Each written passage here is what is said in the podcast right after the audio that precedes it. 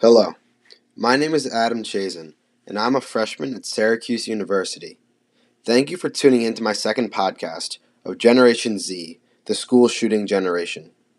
I will be diving deep into the numerous school shootings that have occurred in recent years and the culture of safety and security in schools today in comparison to just a couple decades ago.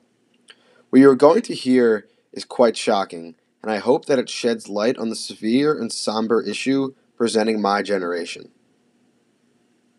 It is 7:30 in the morning, and, and as an 8-year-old boy, you are getting off the bus and walking into school.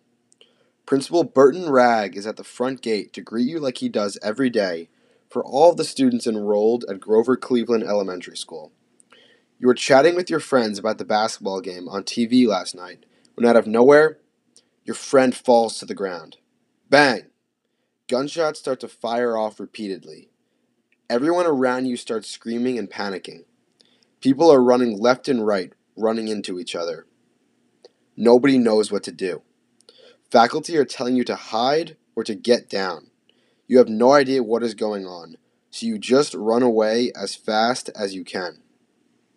What I just described to you is what students at Grover, at Grover Cleveland Elementary School in San Diego, California went through on January 29th, 1979, when they were a part of the first deadly mass school shooting.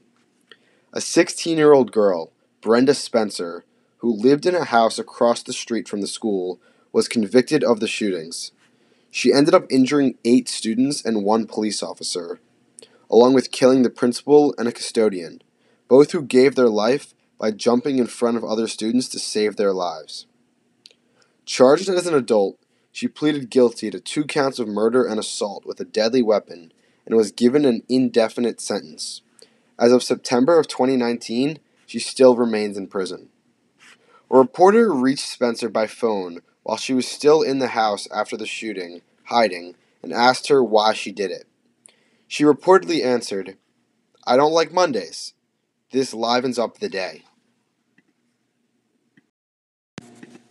Many people talk about all the wrong decisions that school districts make following a school shooting. However, these people often fail to present legitimate actions that they feel should be taken. There is no playbook to follow after such an event.